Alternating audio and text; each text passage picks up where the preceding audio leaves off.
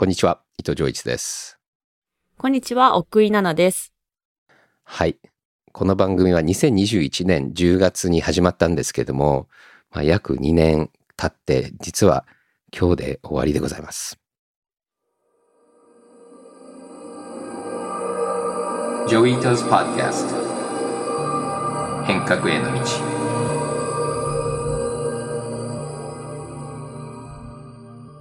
はい。えーという、私もものすごく驚きと寂しさを隠せないんですけれども、ね、私と同じ気持ちのリスナーの方もびっくりされてる方が本当に多いと思うんですけれども、はい。もうドッキリとかじゃなくて本当に終わっちゃうんですか？そうなんですよね。まあ、ちょっといろいろあるんだけれども、ベンチャーの話の時、安く買って高く売るっていうのがベンチャー投資のポイントで、で日本人っていつも高く買って安く売るんだよね。なんか一番いい時に会社の社長になってもボロボロになったら辞めるとか、うん。ロッカフェラーセンターを一番高い時に買ってもう全然価値がなくなった時に売るっていうので、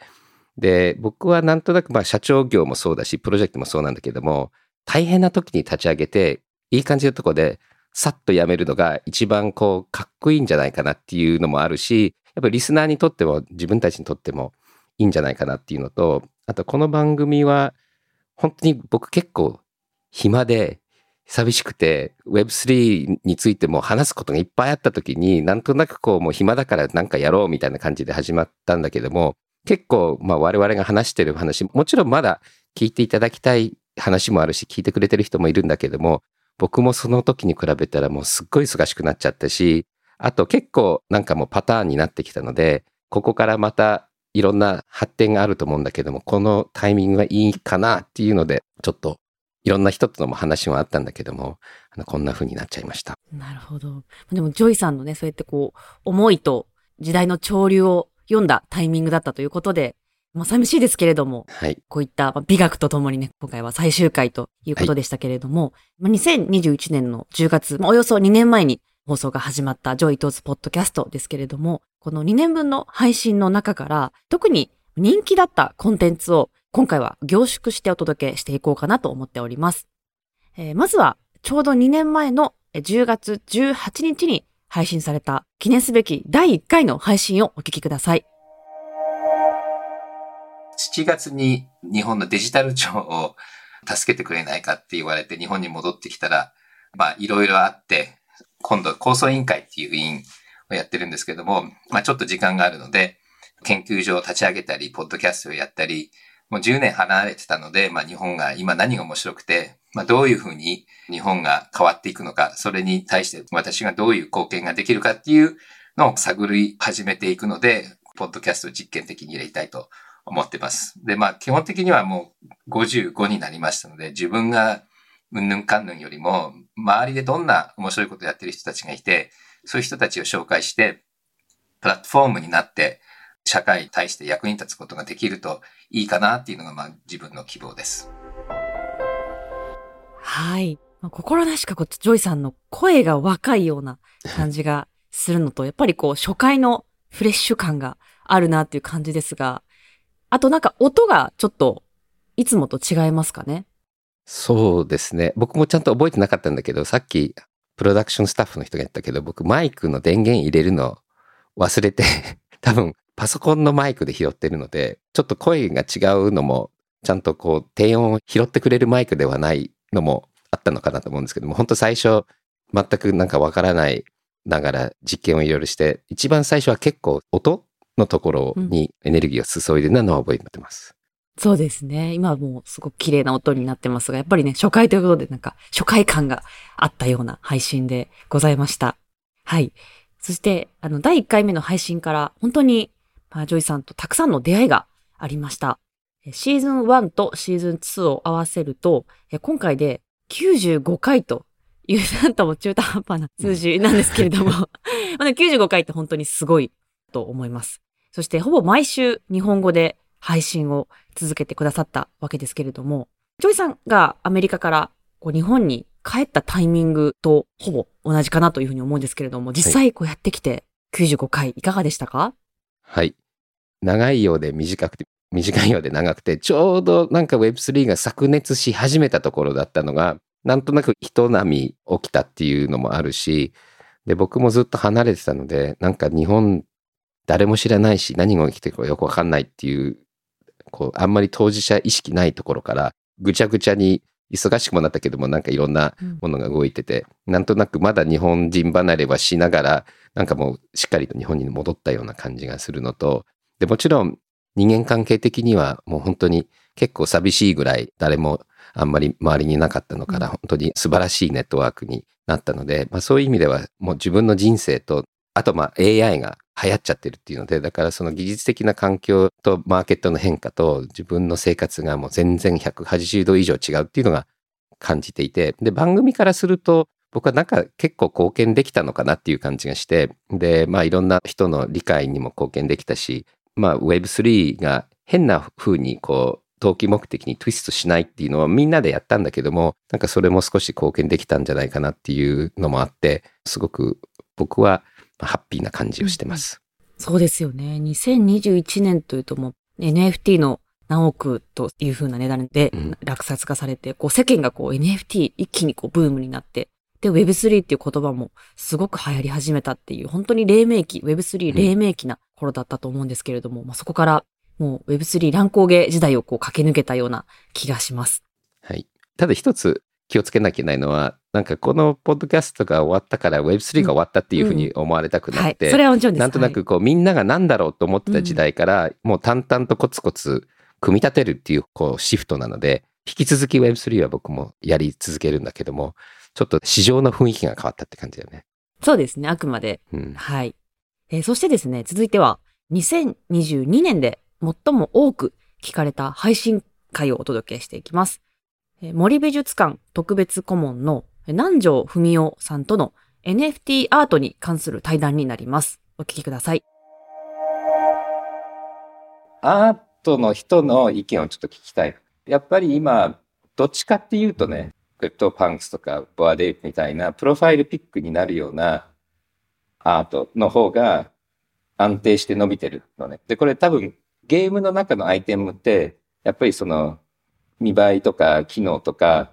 どのぐらいレアものなのかっていう感覚ってあるので、そのゲーム遊んだ子たちは集めやすいと思う。でもやっぱ一点物のアートってあんまり値段が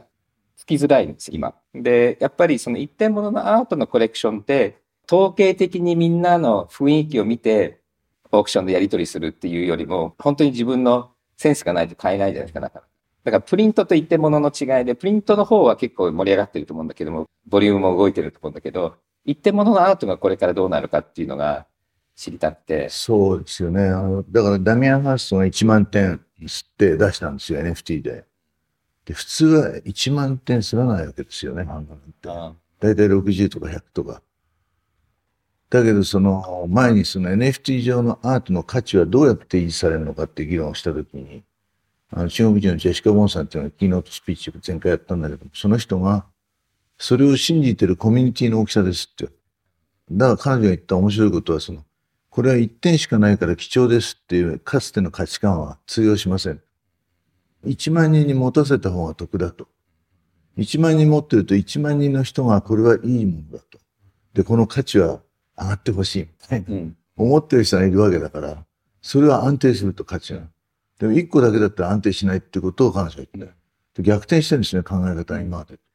ブランドに近いよね。だからロレックスとか車、うん、もう一つはそのコミュニティの中身だよね。常にふさわしい人たちに使ってもらいたいけど、ちょっとブランドにマイナスの人たちは使わせたくないとかっていうのと同じで、例えばここで僕ボアデイ感してるとか、こういうとこでやってる人が嫌な人だったら離れたい。で、だからそういう意味でそのコミュニティの中身と、あとそういう意味で人数がちょうどいいに、溢れちゃうと価値が下がっちゃうし、足りないと誰も持ってない。ボアデイプっていうのはシリーズで出てそう、シリーズで出て、ね、確かな8000ぐらいかな。でもね、今もボアデイプを買い占めて、結構かっこいいボアデイプを集めたやつが、今度バンドのユニットを作って登場したり、で、確かね、タレントエージェンシーと組んで、結構お金になって、で、彼らもイベントやったり、あとはボアードエイプのこのジャンパーとかフッディとか、パーティーに入るのに Bored Ape なきゃいけなくて、コミュニティがすごいんだよね。で、もうすっごい高くなっても、結構売らないの、みんな。で、あとはその Bored Ape に今度薬みたいなの配られて、で、それを薬飲むと、 Mutant Bored Ape っていう変なぐちゃぐちゃな Bored Ape が生まれるっていうのが出てで、それはまたすごい値段がついて、で、そいつもいたり、あと Bored Ape のワンちゃんが届いたり、だからそのボアデープ持ってる人たちに、どんどんどんどん追加で。で、その追加のいろんなアイテムとか構造、あとゲームもあったりね。でそういうのは、そのボアデープを最初作った人たちが、今、そのどんどんどんどんそのボアデープコミュニティ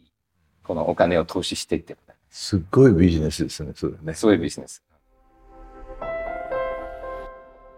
NFT については、お笑い芸人の西野昭弘さんをゲストに迎え、こんな使い道についてトークを繰り広げていました。こちらをどうぞ。なんか、旅客機を買ったんですよ。えっ、と、国産のですね、あの YS11 っていう旅客機が、もう日本が作った旅客機ですね。が、ちょっと前に、あの、ヤフオクで出てたんですよ。で、もう即決価格、もうオークションとか入る前にもう即決でこれ買おうと思って、旅客機買ったんですよ。今スリランカに泊まってるんですけど。飛ぶの？あ、あのもう、えっ、と、運ぶように、もう解体しました。で、日本に持ってくるんですね。で、やっぱ日本初の歴史を変えるタイミングって本当にないなと思ってて、もうね、世界に2機ぐらいしかないですよ。どうしようかなと思った時に、伊豆大島で飛んでた飛行機なんですね。で、伊豆大島の土地を抑えて、で、もう、その旅客機が中に入ってるホテルを作ろうと思ったんですよ。もう格納庫みたいなホテルのイメージ。いろんな人に泊まっていただくのではなくて、1日、えっと、1組。それが別に2人でも3人でも、まあ10人でもいいんですけど、1日1組だというふうにしてみたら、これどういう流れが生まれるのかなと思って、今それ進めているんですね。で、土地を抑えて旅客機、えっ、と、買って、今度持ってきて、ここに今度、あの、旅客機がインテリアになるようなホテルを作るんですけど、どう考えたって、なんか海外の方をターゲットにした方が、それは良さそうじゃないですか。で、ここをなんかうまいこと、その、かける NFT いけるでと、でも予約を単純に NFT 化したらどうなの？すると、なんか、い NFT じゃなきゃいけない理由ってあるんでしたっけ？うんと、オークションがしやすい。だから僕だったらもう、もう即クリスマスとか抑えちゃうよね。ほんで、すぐ売りに出すよね。そうすると、こう流行ってる日が。で、この文化だと、知らないかもしれないけど、いあの、イスラエルではこれは休みの日だから、これ俺を押さえといて、イスラエルの転売サイトで高く売るとか、だからいろんな国がいろんな文脈でいろんな日を抑えたくなるよね。そして、で、結構、僕もね、ずっとこの予約のこと考えたことあるんだけども、あの、アメリカだとコンシェルジュに行くと、ニューヨークなんか行くと、どのミュージカルでも、あの、当日でも買えるんだよね。必ず高い値段で売る人たちがいるんだよね。で、そのマーケットってすごく、なるほど。でこれは結構いいマーケットなんだよ。だっていうのは、お金がたくさん払い、まあ、ススノブの世界だとね。なるほど。はい。まあ、さっきも触れたんですけれども、この森美術館の元館長、南條さんとの対談を配信したのが、2021年の12月ということで、まあそこからも本当に NFT がどんどんどんどん盛り上がってきました。そして、キングコング西野さんとの対談では、よりこう一歩進んで、一歩踏み込んで、NFT のまあ新しい使い方を議論をしておりましたが、このほんのね数ヶ月の間にかなりこう前に進んでいるような印象です。ジョイさんはこの当時を思い出していかがでしたか？やっぱりみんな Web3 って何なんだろうみたいな風に考えていて、今でも 思ってる人いるかもしれないけども、それが結構大きな話題になっていて、で、前回の国高のプロジェクトもそうなんだけれども、どっちかっていうと今は、もう実際にやってる人たちの紹介ができるっていうので、こんなのできるんじゃないかなっていうビジョンももちろんあるんだけれども、なんか毎週のように新しいプロジェクトが動いてるので、どっちかっていうと夢から実装の風に切り替えてるっていう感じなんで、だから2021年、2年っていうのは本当にそういう意味では期待の年で、2023年が組み立てる時期だったっていう感じするよね。そうですね。もう本当に構造ともに実装、着々と進んでいるという印象でした。はい。そして、多くのリスナーの皆さんも、この頃からやっぱり聞いていただいているようで、あゆみさんからのお便りを紹介したいと思います。2021年の暮れあたりから Web3 という単語を見かけるようになり、この番組を知りました。回を重ねるたびに学びや新たな視点に出会えて、特に音声でその機会を得られるということは本当に助かっています。続いては、たけるんさんです。Web3 領域に興味を持った去年、書籍や YouTube からジョイさんの様々な活動から、このポッドキャストのことを知りました。実社会に変革をもたらす実験の場をぜひ体験したいと思い、今年に入って念願の変革 Discord コミュニティに参加。その後、千葉工業大学の Web3 概論授業では、プログラミングサポートとして、受講生さんとのコミュニケーションを通じて、共に学びを深めました。変革に参加してから毎日が刺激的です。はい。以上、このポッドキャストのリスナーなどで構成されている、この変革コミュニティでは、こう、今や1200人規模の大所帯だそうで、こちらも番組と並行し始めて、ジョイさんいかがでしたか？そうですね。これも2021年に Discord で立ち上げた時、一回こう数字を見たら9割のコメントは僕が書いてるみたいな、本当に一人のなんか遊びみたいだったんですけれども、まあその時代に比べてかなり活発なコミュニティになって、先月沖縄に行ってあのコミュニティのイベントをやったり、もう僕がついていけないぐらい元気で活発になったので、すごくそれは楽しみだし、で、そのコミュニティもこのポッドキャストともに伸びた感じなので、それ生き続くことはなんかすごく嬉しいですね。うん、そうですね。まさにこう読む、書くだけじゃなくて、こう参加するっていう Web3 的な要素がすごく詰まったコミュニティだなというふうに本当に感じます。はい。そして、この番組では、ニューロダイバーシティについてもよく取り上げています。ニューロダイバーシティを一番最初に取り上げたのが、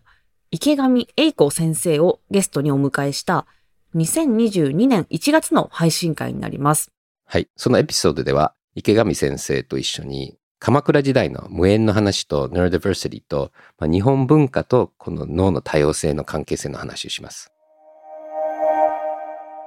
中世っていうと大体12世紀から戦国時代の前ぐらいをよく言うんですけれども、あの時代結構面白くて、かなりコントロールがまだ緩いわけじゃないですか。自分のことは自分で守らないとどうしようもない時代だったので、あの、隙間が多い世界だったんですね。だから重構造の間に隙間というか、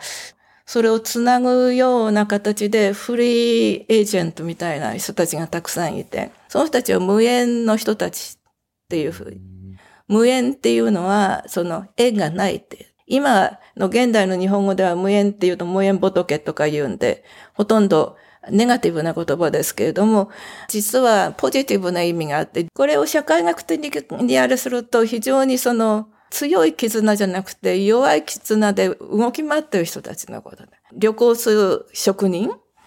商人、旅の行商人的な人、それから遊女、芸能者の人たちでね。で、社会の中を動き回っていって、実際そこから見ると非常に面白い日本社会の伝統が見えてくる。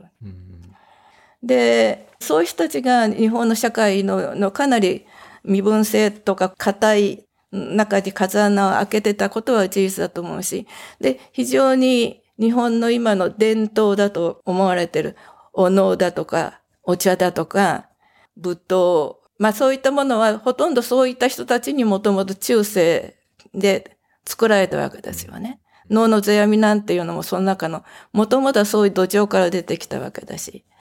その無無縁の、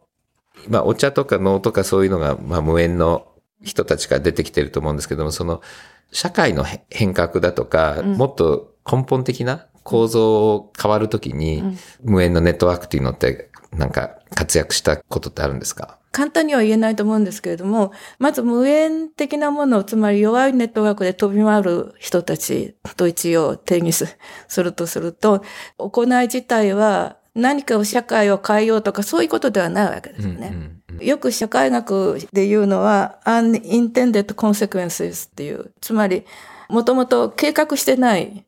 インパクトみたいなのがものすごくあるわけで、その人たちがいなかったら今のほとんど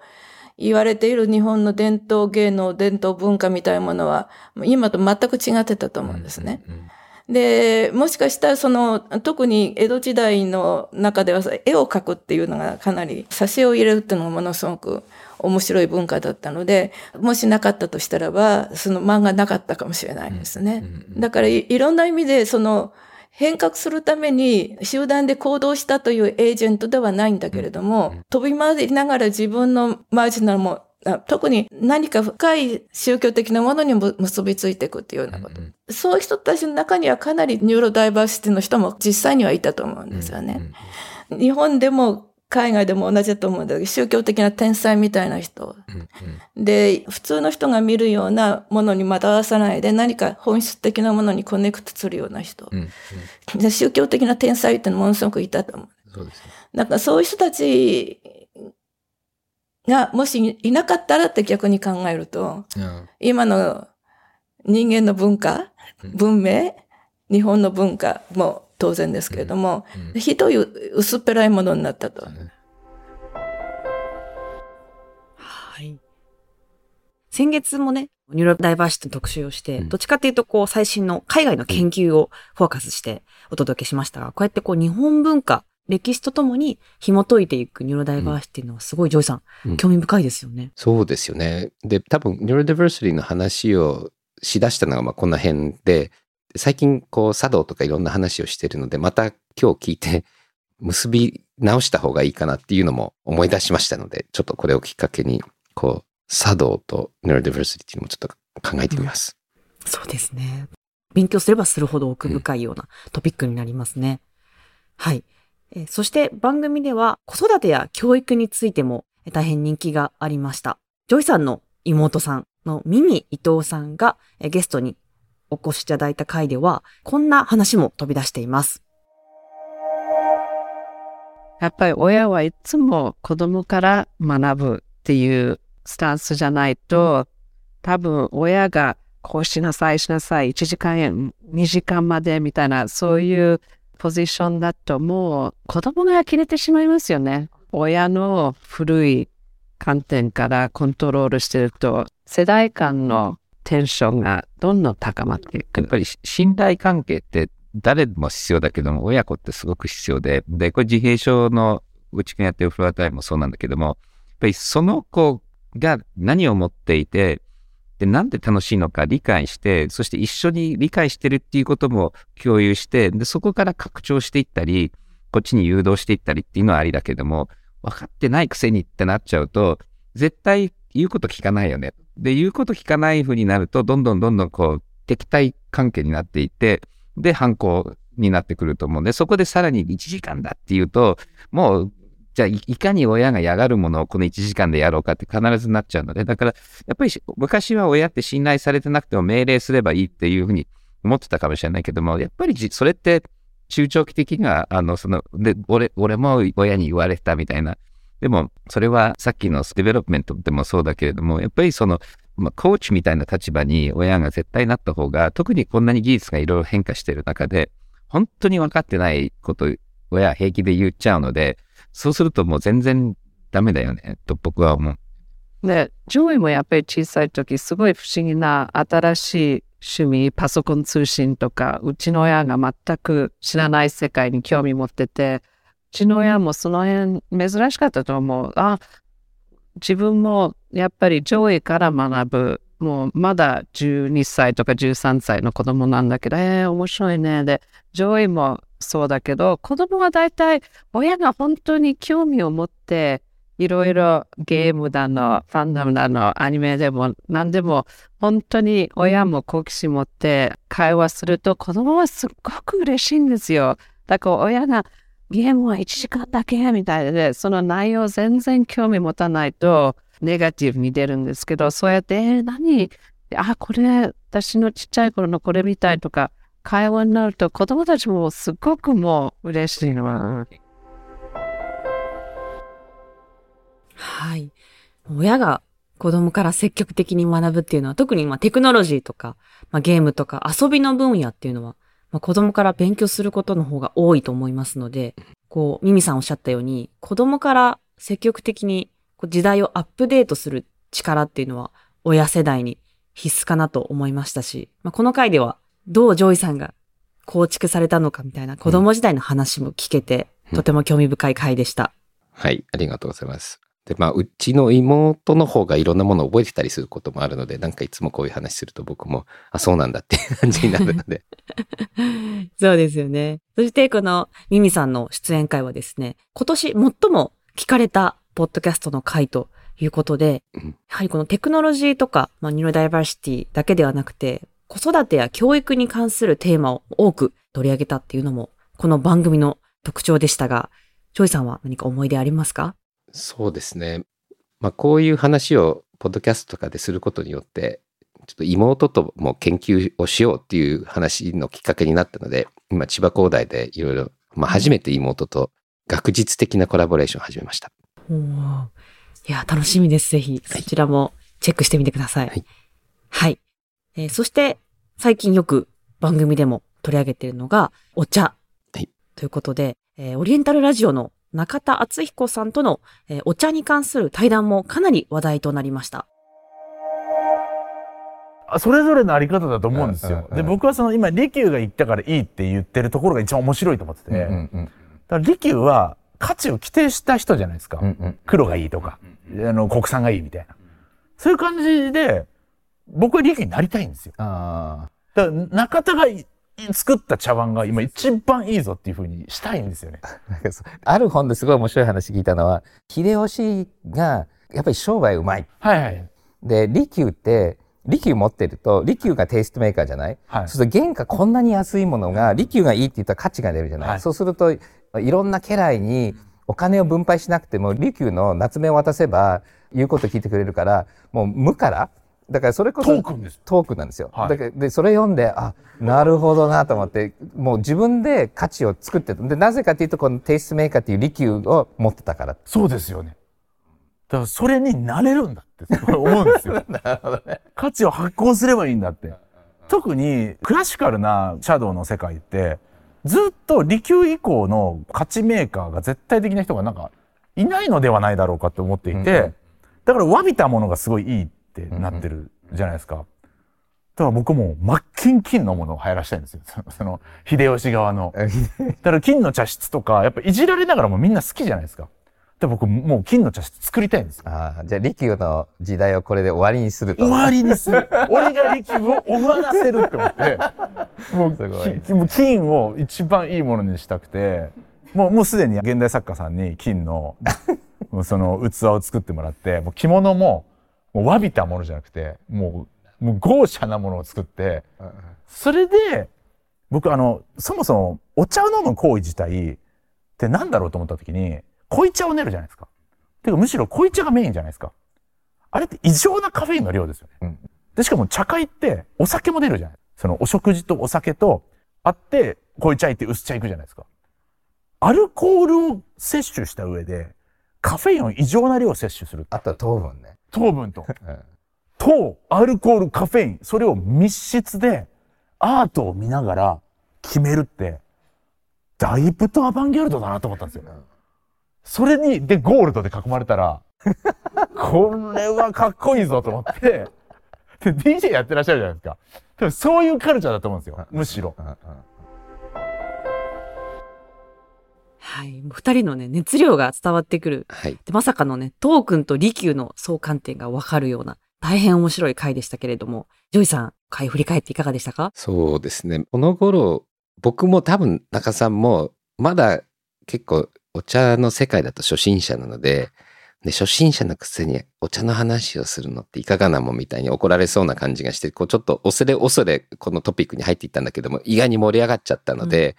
で、実はついこの間また、あの、中津さん、お茶の YouTube 作ってるんで、もう黙ってられないようになってきちゃったと思うんだけども、でも結構この中田さんのこの熱さには圧倒されたのと、あと、やっぱり僕はどっちかというとわび茶の方から入ってるので、全く真逆の方向から来てる中田さんのこの雰囲気が、でも結構面白かったので、とても刺激的でした。うん、そうですよね。なんか二人、すごい、うまい具合こう交わっていて、すごい聞いていて、熱量も伝わってきて面白かったです。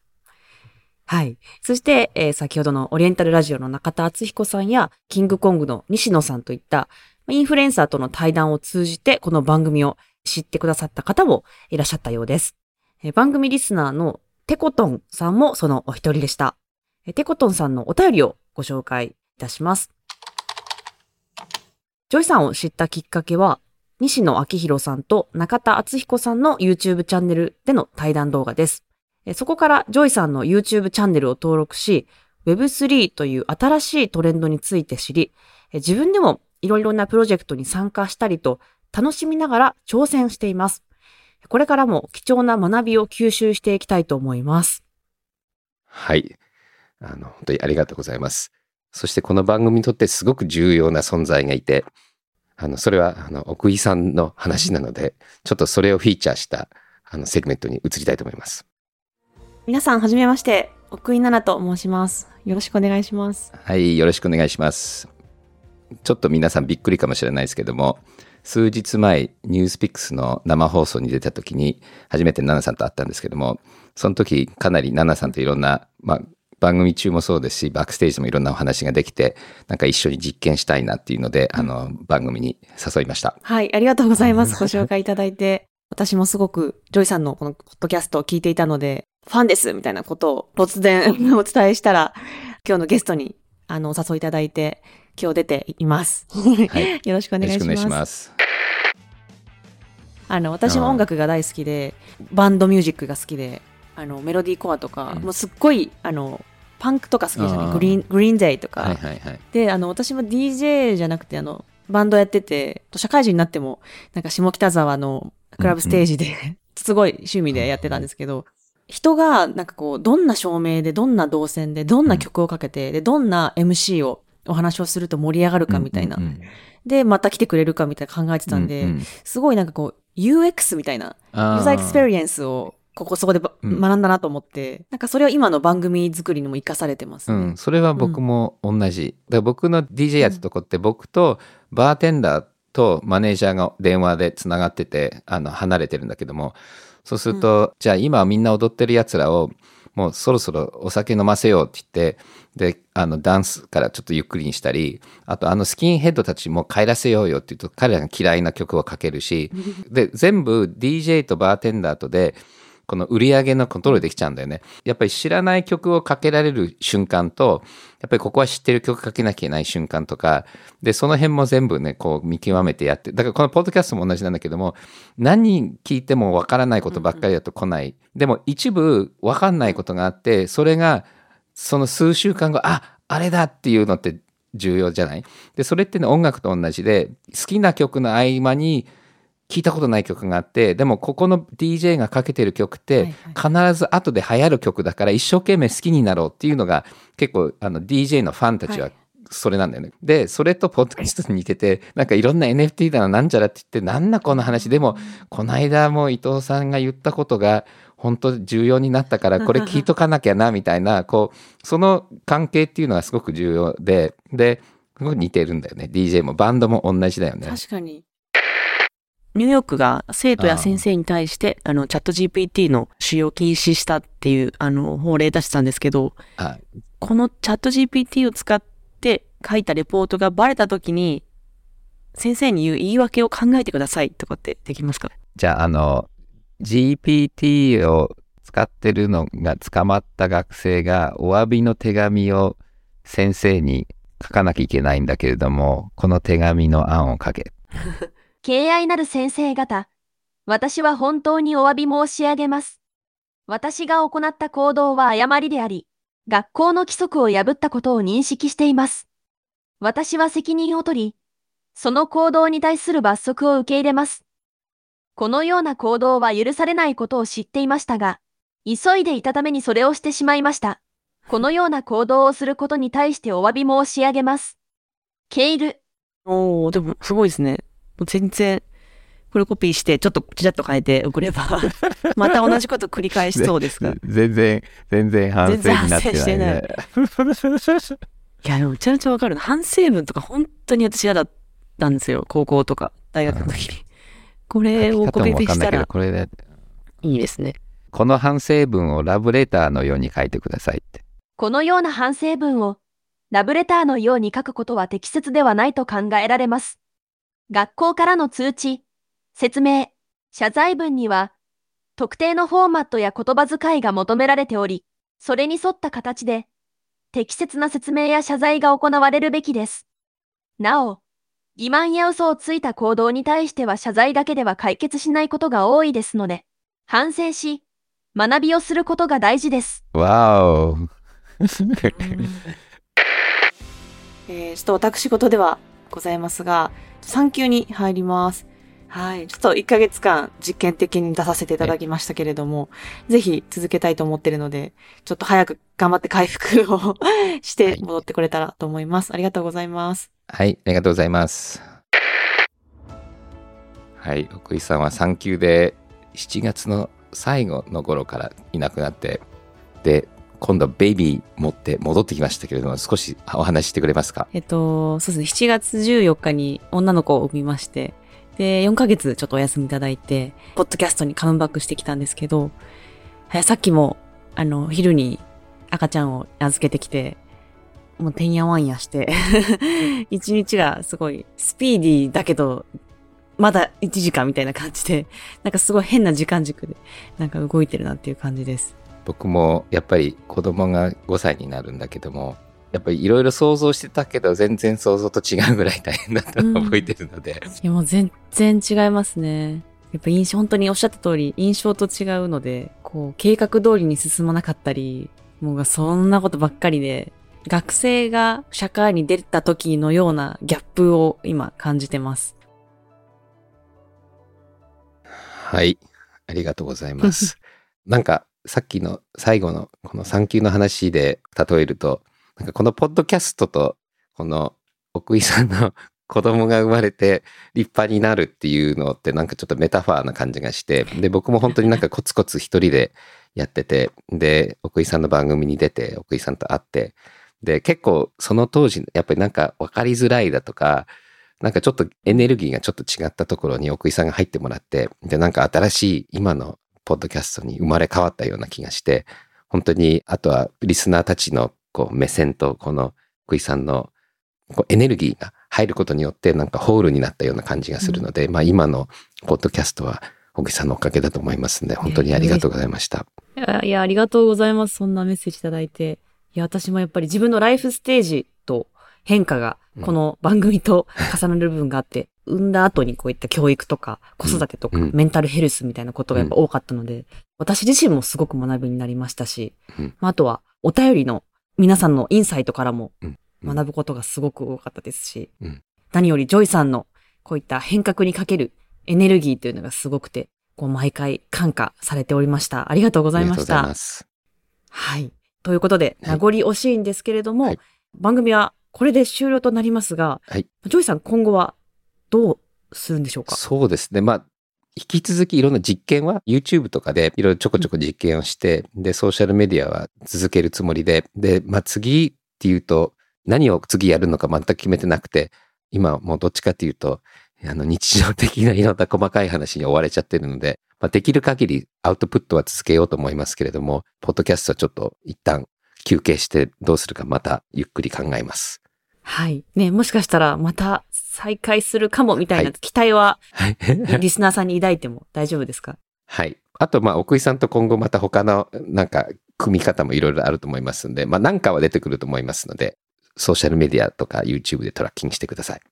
はい。じゃあぜひ、皆さん SNS、ジョイさんの SNS をチェック、はいぜ。ひぜひしてアップデートしていってください。はい。奥井さんもソーシャルメディアフォローしてもらってもいいの？ああ、全然大丈夫ですけど、私はもう X ほとんどやってなくて、うんあの、リツイートだけで、なるほど。Facebook かな一番。インスタ？あ、インスタはもう、そうですね。インスタのストーリーズにはい。よくくだらないことや自分の仕事を載っけてるので、はい。えっと、7奥井で調べていただければはい載ってますので、フォローしてください。はいありがとうございますありがとうございます。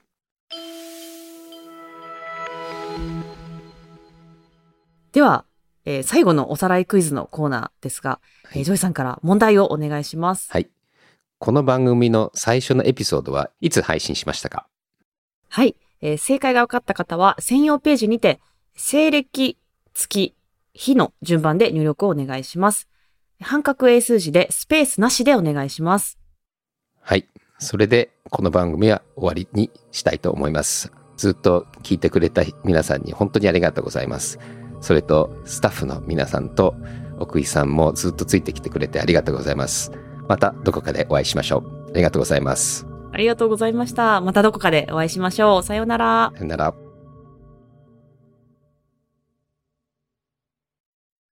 このポッドキャストでお話しする内容は、クリプトや Web3 に関する一般的な情報に過ぎず、